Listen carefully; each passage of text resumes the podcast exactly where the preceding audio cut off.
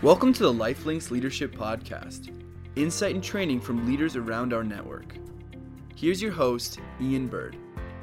Well, hello, everyone. Welcome again to another Lifelinks Leadership Podcast, where our goal is to uncover the hidden treasure of leadership acumen within our network. And that's what we're going to do again this month. We have with us Alex Marriott, director of the B Church Network, which is an incubator for experimental forms of church. I love that title, Alex. That's amazing. And we have his lovely wife, Sarah Marriott, who's the Young Life Area Director for the Central Okanagan. These are two very long term Lifelinks members, leaders in our network who we just have enjoyed walking with. So today, I'm really blessed to have you guys. Thanks for being on the podcast.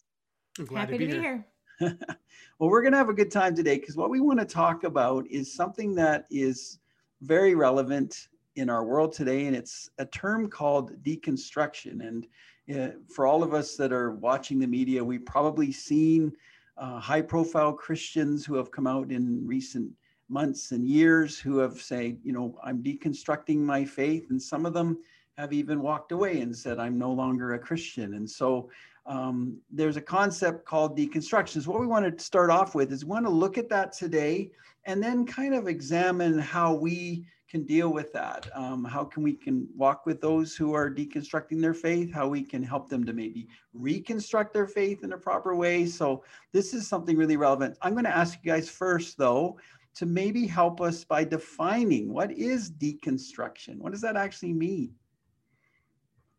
So the the term comes from postmodern theory, and in in postmodern theory, it's about understanding the the actual meaning of a text. So they it, it's a it's a change of perspective from a different angle, so that you can understand what's going on. Maybe even things that the author wasn't even conscious of while they're doing it. But when we're talking about it in the faith concept here, we're kind of borrowing the term from this this um, uh, postmodern theory, and we're really talking about taking a look at our own faith, our own belief structure, or religious practices from another angle instead of uh, just accepting what the tradition has told us, what do we actually do to to address it from uh, a scientific standpoint, from a sociological standpoint, from a, a, personal conviction standpoint, and do those things actually line up with what Scripture says, with what truth looks like from all these other vantage points? And so it's not just looking at it from one direction. How do we uh, look at it from as many directions as possible, and then break it down? That's where the deconstruct part comes from into its small pieces, and see if it actually makes any sense. And I think um, what's important is we're, we're so, we are so fearful of the concept of deconstructing, but the reality is is that this is not new. The the disciples would have deconstructed their understanding of God and the Messiah even as they walked with Jesus even after he died on the cross you know they were believing that something different was going to happen than what actually happened and so they would have had to do this process of re-examining how they mm-hmm. understood the scriptures and how they understood prophecy and then reconstructing a new understanding of that. And so I don't think deconstruction is something we need to be immediately fearful of. Um, I think there's a lot of toxic religiosity in our mm-hmm. culture, especially in our North American culture. And so if you think about it like a house, you know, if rot has gotten in, you know, to the main support beams, you are going to have to tear that out and rebuild something. Mm, good point. And I think that there's some really significant ways that we've allowed rot to mm-hmm. get into our faith building. Mm. Um, and it and it might not be a bad idea to not even not be fearful, but embrace the concept of deconstructing as something that um, can be healthy and good mm-hmm. for us. Yeah. That's a, one of the things that happens is that if you let it go too long, if you have this this doubt or these ideas that are kind of eroding your faith a little bit and we're and the instinct often out of fear is to um, not ask those questions or let's give really simple surface answers to those questions without really letting people explore them then the rot gets deeper and mm, then we have point. the problem of then the whole house falls mm-hmm. and we need to figure out how do we embrace this concept of, de- of deconstruction so that we can renovate the house room by room. We can walk into an area and go, the bathroom is having a mold creeping in issue, not just plaster over it. Let's pull the stuff down that's that's required. Let's get into the baseboards and let's put in new new faucets and that kind of stuff while we're there. and we can go room by room through the house before so the house doesn't collapse on itself. But if we let it go too long and we let it, it we just let any handyman you know walk in and and and do the work, um, we, we're not sure what we're going to end up with at the end. And so mm-hmm. we could uh, it's I think the problem is that we've been afraid of it and so we keep pushing away on from these questions and we give insufficient answers and kind of gloss over the problem and never really get to the root of what's going on in people's heart that emotional thing that that's really causing this deconstruction to start with. And there's a there's another fancy word that might be really helpful yes. um and that would be reformation. And you have to realize that there was something in the heart of martin luther in the beginning of the reformation that was necessary that we required a massive overhaul and change of faith and was revolutionary. And we've done it over and over again through our faith. We've had tons of renovations and wow. each time we're technically getting closer and closer to the, the first century church back to where things started um, through each of these deconstructed moments where they put it back together in a new form that's that's unrecognizable to the previous generation. Well that's really good I hadn't put Martin Luther and deconstruction in the same category, but now that you mention and you talk about, you know, the whole picture of, of you know, the the kind of the rod in the foundation or the rod in the walls and whatever, and obviously he was dealing with a lot of things at that time. He had to deconstruct and then reconstruct in many ways, right? So that's powerful. Um, I like what you're saying, Sarah, that whole picture of the, the, rod and it not being dealt with, and even the idea what you're saying, Alex, about the tough questions and addressing the real questions. So do you think, like, why do you think then in this era, because, you know, I think in the past, we look back, um, people maybe just accepted some of these biblical truths more readily, or maybe because they were told by their parents, or maybe because it was just tradition Maybe they just said, hey, this is the way it is. Why do you think in our current culture, what's fueling maybe more of this introspection and consideration of some of these truths? It's it's technology. Um, just like uh, the, the the invention of the printing press made the scriptures more available to more people. So people were able to examine for themselves. And all of the sudden you know if you read something and you didn't agree you know with the priest who is giving you the what his um, correct uh, interpretation of the scripture were you you actually had the tools yourself to go and examine that. Mm-hmm. now everyone has the internet in their pockets and the internet you can google anything and of course we know that not everything on the internet is true really but the reality I is thought it was. Okay. but but people um you can you can much more easily find specific scriptures you're looking for right? It's a it's a lot easier to plug in a phrase that you heard sometime and then go take that phrase and read around it. And i don't think to be very honest with you and i i know your listeners are all pastors like us and so please forgive me I think in general, we haven't done enough of our own homework to study to show, show ourselves approved wow. uh, to combat that. You know, I'm still hearing sermons all the time that are taking snippets of scripture and it it's not in the context of the whole. And so people without even getting into science or anthropology or history, mm-hmm.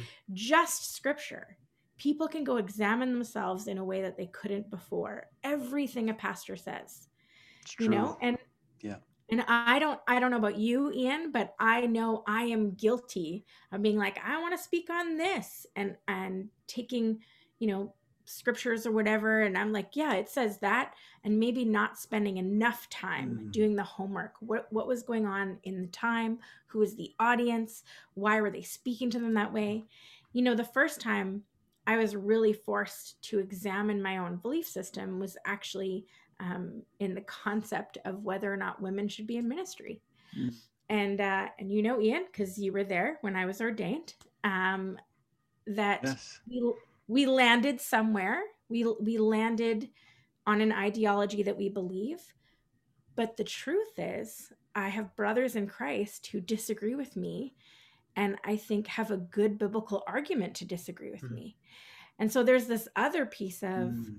uh, I have to examine what I believe and really own it and be able to back it up and also understand that it might be possible for someone with a completely opposing opinion to me to back up their belief as well. So I think the internet has made a lot of complication for us. We no longer can tie everything up with a nice ribbon because the pastor said so. Right? There's Point. there's a lot of voices. Mhm. So Yeah.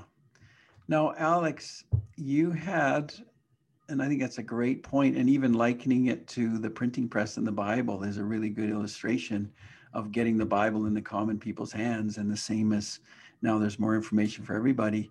Alex, you've had your own journey with this. You were sharing Mhm. that a bit with me. Um, I wonder what you've learned from that that you might be able to share, and maybe just if you could share a few snippets of what happened uh, in your own Well, life. It was it was really difficult because the kind of the um the ultimate hipster move i i did it before it was cool i uh i was I, it was so like 20 years ago i started to have a, a conflict where i tried to have um things that i had learned. I was a, a bit of a, bit of a nerd and so he wasn't a giant nerd. It wasn't a bit. Let's I mean, if we're gonna talk about deconstruction, then I think we should have accurate language. So giant nerd. Complete the giant nerd of deconstruction. That's Total what Alex was. and so I, I had my sunday school answers for questions and i had my biology and physics background things that were just fascinating to me i would read a brief history of time for fun in in my late teens and early 20s and so um, things are um, far more complicated in scripture than we often give them credit for. And so i had this tension between uh, truth on from that's given from one source and truth that's given from another source i don't reconcile. And it was and i was in it alone. I, I tried to ask questions of people about textual things and about uh, science versus scripture things. And, and i had I, I was shut down repeatedly. The, the the standard church move was you shouldn't ask those questions you shouldn't read that philosophy you shouldn't um, even explore that. That's a dangerous place to look. And my initial response is well if it's if it truth is true no matter where you find it. And so if these things don't reconcile then something is wrong something is misunderstood. But i at least had a safety cable growing up in a church where i experienced god where Mm, that I was I, I had a relationship with Jesus on my own that wasn't through the pastor. I had um, been in in church uh, settings as in a leadership capacity in youth group and such, where I would pray for people and I saw people healed under my hands, and so I could not deny God's existence. I could not deny the goodness of God or the reality of Jesus, but that was the only tether I had to hang on to everything else by because I I couldn't reconcile my faith with the other things that I knew to be true. And so uh, it took me years to be able to get to the point where I, I can't know all the answers. But I, as soon as He as cried. He actually cried. My husband, who doesn't get emotional, the day he recognized, like he had a real revelation that he this was not a puzzle he was going to solve, he actually shed tears. This man did not cry at our wedding or the birth of any of our children, but when he had the revelation that he could not know all the answers, tears filled up his eyes. It was hilarious. And so where that takes me though is as soon as I was able to let go of the need to understand it all, a lot of the answers actually started to fall into place. Interesting. a lot easier. And there's a certain amount of of white knuckling um, and trying to reconcile that is actually kind of it's kind of dangerous. really. Uh, I think one of the main issues is that we try to take this ancient book that was written to ancient people in a in a in a Eastern context, and we want to take our modern Western linear ways of thinking and apply them to that text. And a lot of the things that are going on are deeper than our merely factual thinking, where we want to know um, are Adam and Eve historical factual people? and the Hebraic view of it would be no no what are what is the meaning and the what what is the purpose of this story? Why is it in the in, in the context? Why do why is this something that's been preserved for thousands and thousands and thousands of years? Why do billions of people look at this as a source of inspiration? Um, that's a deeper question of why is it true not uh, is it historically factual? And Wow. i think it can be both but if it's, it's more than mere history uh, has to be our answer and so. I think there's so many layers of the questions that we ask where we uh, we we want to reconcile the facts and we want to know you know the the foundation stones when the, really the truth truth is a different thing than facts and so we always have to look at these things back and forth and how the story is told and why the story is told and how the this informed people for generations and and what was a result of that of that uh, that lifestyle and that change in, in heart. But this is dangerous. Like this re- this work requires courage from us. It requires embracing the concept of uncertainty and we are not good at that. Mm-hmm. you know i I was married to this man during this time and we had four children. And for me, I I have never deconstructed. I I have not had that experience. But part of that for me is because I didn't have a, a constructed religion growing up. And I was a hot mess and Jesus rescued me. He saved my not just my eternal life, he saved my physical, actual life. I would not have lived through teenagehood if I had not met Jesus. And so then when I had kids with this man who introduced me to Jesus and he suddenly started to question everything, it was terrifying because I was he was wrecking my safe bubble, right? That that sweet little bubble of safety of like yes. I know what the black and white answers are. I know what's true and what's not true. And all of the sudden, Alex was like, eh, is that true? What's truth? And you're like, what am I gonna do? yeah. I remember I honestly, now this confession time, I swore at him and told him he better not talk to our kids about God until he figured his crap out. And that was the polite way of saying what I actually said. because I was t- I was terrified and I think as pastors now, I think that's what we're communally experiencing. These people that we love and we've walked with, they are leaving this safe bubble and and we are so scared and I think one of the things that we need to trust is that Sarah. if the Holy Spirit is at work here, he will lead them to truth. That if his name is lifted up, he is the one who draws all men to him. Mm-hmm. That when we're trying to do his work for him, we actually get in the way.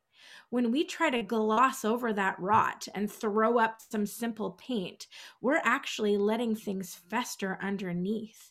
And so we actually have to be brave now. Mm-hmm. It's time for us to be brave and leave the safe bubble of certainty and trust that there is a God that does not fit in our boxes. And and I think it's really clear to me when I read the gospels. Jesus was repeatedly not fitting in the box of who the Messiah was supposed to be and he mm-hmm. was repeatedly speaking in riddles and parables yes. trying to get people to understand the deeper things and to examine their own hearts. And that was not a safe place. And even after jesus died i mean we have scripture talking about peter and paul fighting over circumcision. There's deconstruction in scripture. It's happening in scripture Good point. Yes they had to change their whole belief system So why why can't we embrace this this uncertainty? Wow. Why can't we look at people the way Jesus did? You know, Jesus said, "Come and follow me," and not everyone did. Jesus said, "Sell everything you have and give your stuff to the poor." And then watch the rich young ruler walk away. You know, he rescued the woman caught in adultery and said, you know, at the very end, who condemns you? No one, me neither. Go and sin no more didn't follow her, didn't go see how that went. We have to treat people a little bit like Jesus sometimes. We have wow. to be willing to let go and give them the freedom that he purchased for us. Wow, that's really powerful, Sarah. So Jesus actually, in a way, definitely being an agent of deconstruction, actually being mm-hmm. a catalyst for the people of his day who are dealing with their religious beliefs, and he was mm-hmm. challenging mm-hmm. it and actually and then like you said giving them the room then to walk it out after he had encountered them. I think that's mm-hmm. powerful. I i wonder alex with back to your story and your journey then so you know when you kind of came first of all how long did it take you to kind of move through that process where you kind of you're probably still processing things now well, there's still lots of things being processed. It probably was eight seven or eight years yeah, it was it was the better part of a decade. and Wow. and a and a portion of that was very very painful. There's a big there's a chunk of it where I was very uh, detached from church and very like I played music still on the on the music team, but I wasn't going to volunteer to do extra stuff. I was very, um, yeah, very. It was dark and lonely. Yeah. Well, so and wow. So let me ask you a question then, because this would be insightful, I think for for everyone listening, including myself. What what was the keys that helped you get through that? Um, you know, like both relationally with other people, where there's some things that I, I'm just thinking of, you know, us who maybe are walking with people who are deconstructing or dealing with some of these questions. Um, how can we actually help those people? How can we be a help and not a hindrance maybe? Um, was there some things you learned about that? And even even just you know your own you know how you actually landed or how you actually kind of came through that yourself Um, I think I survived it, and not necessarily the best way. And so, uh, as far as helping others who are dealing with it, um, the biggest thing is not to let them go through it alone. We need to find a way to build a safe space to ask dangerous questions. Uh, We need to be able to allow people the room to process and wiggle without diving on them with all the answers. And I, and I think what it comes down to is we we need to help people ask better questions because often the true false style of thinking uh, is very limited. And in think, instead of thinking that we have all the answers and that it's all laid out for us in this very simple roadmap, I have a book on my bookshelf that's two and a half inches thick. That's the the big book of Bible difficulties. If the Bible was just a straightforward and, and simple thing to read, we wouldn't have a two and a half inch thick book of, of all these ways of, of harmonizing scriptures to, to compare with each other. We have to realize that this book is thousands of years old and belongs to a culture that's not our own. And there's a bunch of idioms and things that are that are lost to us that we we need to reconstruct. There's a lot of the the messaging that would have been normal and natural for them to hear that's not going to be normal and natural for us. We're going to read it in a different way because we have modern thinking, um, and so we need to actually help uh, help people address those tensions in scripture. They're not necessarily even things to be solved, they're tensions to be managed. There's going to be some stuff that we're going to come to scripture and go, I don't know. But I think we're used to the pastor being the Bible answer man. You know, Mm. the pastor doesn't know, then we need to leave because obviously he's not God's man or, or whatever. Um, and that produces a lot of insecurity in people all around. And how do we have relationships with people where it doesn't matter where you fall on this doctrinal issue? Um, that's not what makes us uni- unifi- unified in Christ. That if we are all together following Jesus and following the what we feel the Holy Spirit in us is calling us to do, that's our criteria. That's the thing that makes us in or out of the club, and we can have room then to to work with the theology that we're we're given, um, and we can do so with love and with charity. There's there's a way of doing it in, where you can help them along the way by asking better questions Mm. and um, instead of having them just keep beating against the same same issues over and over again. And I think the problem again, like we said before, is that if we let too much water build up behind the dam before we let that happen, uh, then then the dam goes all at once. That's a good point rather than releasing it. And so these questions, this is what you're talking about then is is dialogue and and kind of open dialogue without judgment and without, Mhm. you know, but trying to understand where they're coming from, but perhaps then bringing in perspectives with them. I, I think that's what I'm hearing. Do you have some thoughts on that? I I would I would even I would take it even one step further. Um, when we had lead, women in leadership at Connect back in Cranbrook, uh, we'd gone down to do some training in the states, and we'd done the first round of training, and we were set up and organized to do the second round, and they said we can't do it. We just realized that your wives are directors or elders with you and we don't believe women should hold those roles. And they sent us a whole bunch of material. Um, and I remember in that moment not being as angry as I thought I would be. I, I grew up in a non-Christian, extremely feminist household, um, and and I was surprised at my own lack of anger or indignity. Um, actually, Alex was super mad. It was quite funny. I will not serve on an only male elder team. And I was like, You will if God says so. Um, so, what happened in that moment was was a willingness to say, What if I'm wrong? Am I willing to examine that?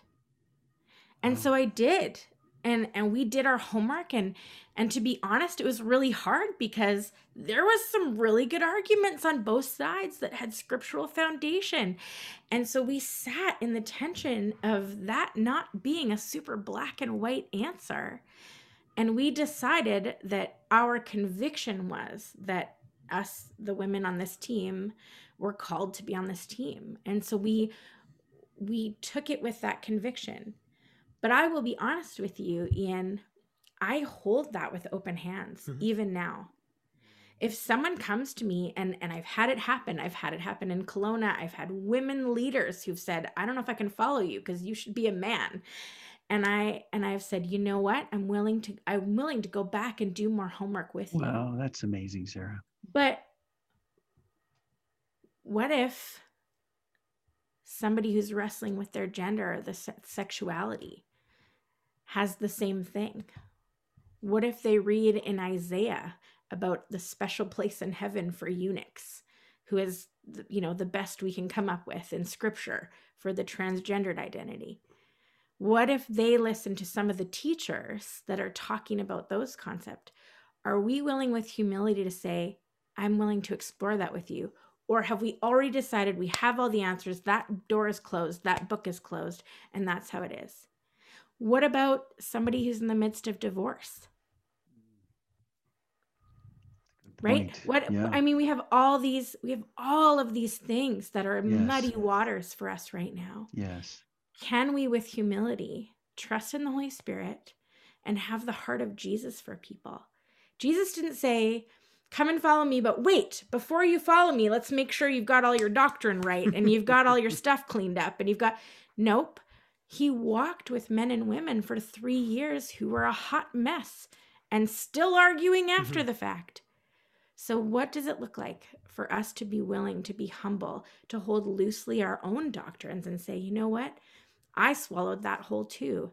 Maybe it's time for me to get behind that wall and check for rot. Maybe there's no rot, and that'll be great. And we'll just repaint and move on. That's fantastic.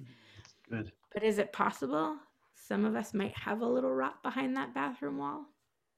We have to restore some beams, maybe. Mm-hmm.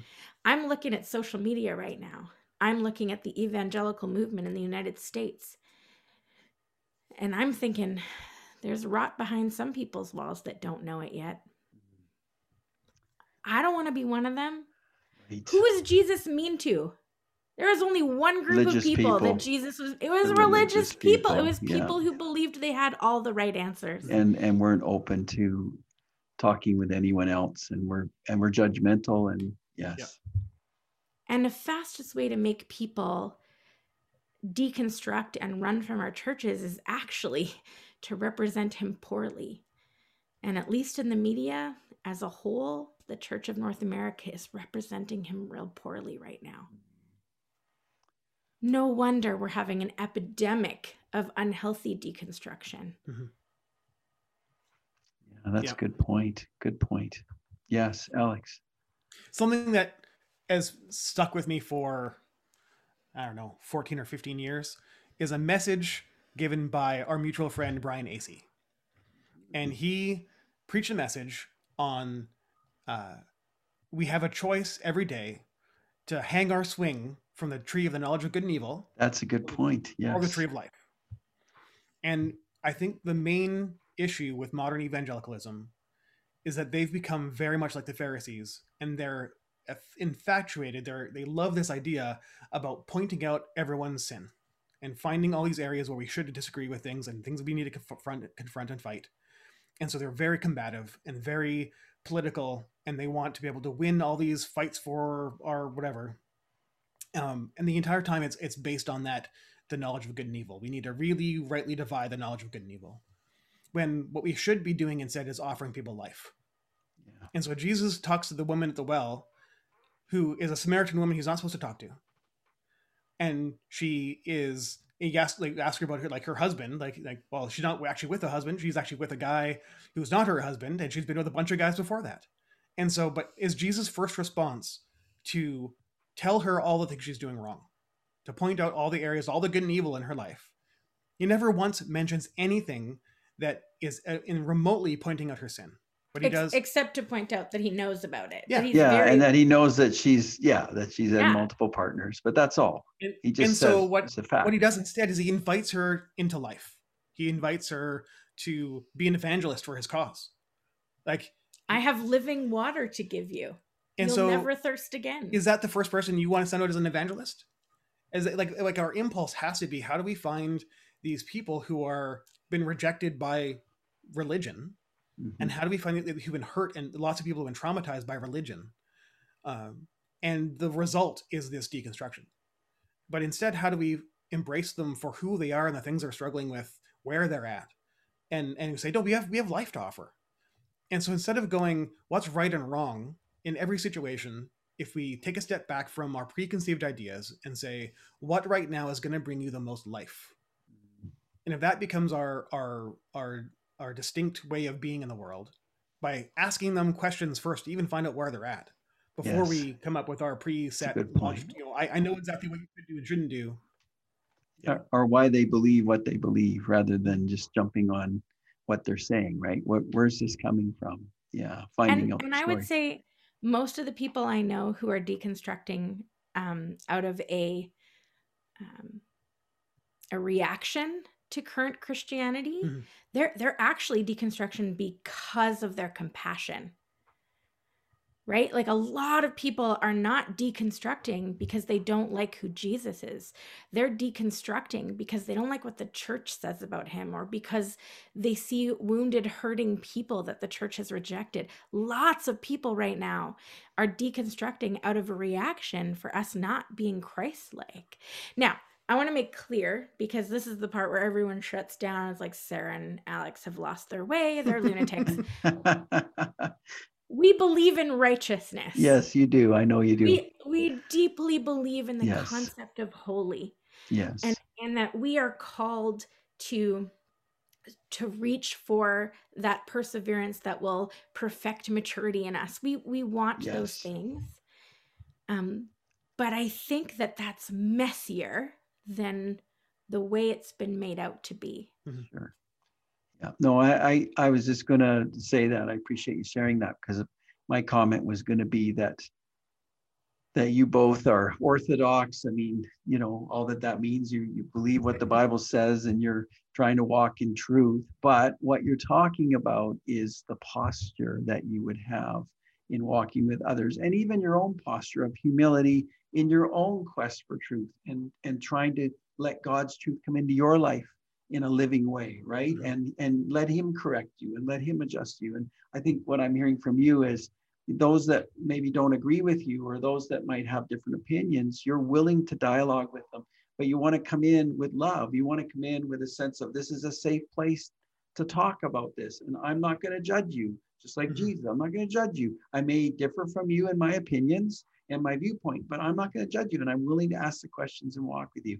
That's what i'm hearing from you and i think that um, like you said we've not seen there's definitely have seen the opposite right? Um, and no wonder people are turned off and they're like there's no room for me. So no that's powerful you guys. Do you have um, do you have any other kind of thoughts here as we just kind of start wrapping up this could go on for a long time. This is a fantastic discussion. You guys are just brilliant in in talking about it. But what what kind of parting thoughts would you have for those that are that are listening who who are leading who are trying to help others? You've shared some keys to, to doing that. Do you have some final thoughts for all of us as we consider this? I, I think we need to learn to embrace complexity. And I think one of the things that religion has done for people is has given them a lot of simple answers to make them feel good in the moment. And that people have been really drawn to that. But most of the issues that we're talking about eh, that people are deconstructing over are more complicated than either side wants to admit. And so we like to quickly divide something into for or against when most things aren't that simple at all. And so we need to look through scripture with open eyes. And, and when I teach Bible classes, I usually start out with a, a lesson on the scientific method because we have a, we have a, a, a, an existing theory for what we think the Bible says. But what if the opposite were true? What would the what would it, what would it take to find that in Scripture? And can I find the opposite case in Scripture from what I believe? And we need to have this sort of practice uh, with humility, looking at the things we believe and don't believe, and the things that we believe about other people. And how do we take those things really humbly and do the work to be able to say, well, what if what if that wasn't true? What would that look like? Um, and I think Alex always goes for the science, and I'm always about the warm fuzzies. Um, That's why you guys are such a perfect team. I every person you meet, convicted killer, innocent child, is made in the image of God, and He desires to mm-hmm. reconcile them to Himself. You know, it says that if we desire to be teachers, that we should be careful because we will be held to a higher account and and i think we got to take that seriously both in our willingness to really examine our own beliefs not to land somewhere concretely but to know how to have a good discussion about each of the things we believe um, but then i also think we ought to examine the life of christ and the way mm-hmm. he interacted with people and follow his example you know and right now the world is dark. It's darker than it's ever been. And we are called, he says, if you love me, obey my commands. So many commands in scripture from Jesus, lots of them. One of them is let your light shine before all men. Yes. So that they may see your good deeds and praise your Father who's in heaven. If we are yelling at people over Facebook, if we are fighting for our own rights, if we are shaking our fists at people who are wounded and trying to be seen, I just don't think we're shining a light. No, and we're going to need to take mm-hmm. that super seriously. Yes. And if there are people in our life who we love, who are in the midst of deconstruction, how do we humble ourselves to sit with them in that? Mm. And maybe do the courageous work of opening the door to that room in our own souls and saying, you know what? I'm going to go ahead and check the drywall with you. Wow. Mm-hmm. That's powerful, Sarah. Well, I love the imagery of that and just the numbering of yourself with that person, like willing to walk through the questions, willing to help them process, and without strings attached. Really, mm-hmm. I think that's the point too that you made earlier. Um, willing to do it no matter what whether they return to Christian faith or whether they reconstruct a Christian faith that that you know might be in line with what our beliefs are or whether they say you know I'm still not clear and I'm not going to return like we have to take the risk that's really powerful guys this is really significant and relevant for today and I appreciate you sharing personally from your own hearts and then just some of the, the things you learned I wondered if you would just close by praying for us prayer is good and we need prayer. I think in these days, especially given everything that's happening in our world, we need prayer more than ever. Would you please do that and just pray a blessing as we go? Thank you, Lord, that you are good. Thank you that we can trust you and that your Holy Spirit guides us. We thank you that the word that you gave us is good and that we can trust it and follow its way. And I thank you that you have produced a community of people that are trying their best. And I pray that you would help us to be have wisdom and help us to have clarity, help us to have good relationships, help us to learn and recapture this thing that you started of discipleship, to pattern people after your image. We pray that we would do that humbly and faithfully. God, I thank you um, that you have reminded us over and over that you are the same yesterday, today, and mm-hmm. forever. Mm-hmm. That our opinions about you, about your word, um, about who we are in you, um, our opinions don't change what is true. And so, God, I pray that you would help us to hold humbly all of the beliefs we cling to for safety. And remember that you never promised us safety. In fact, you promised us, promised us abundant life and freedom. Mm-hmm. And there's nothing in those words that say safe or comfortable. Actually, they say adventure. they say challenge, they say growth.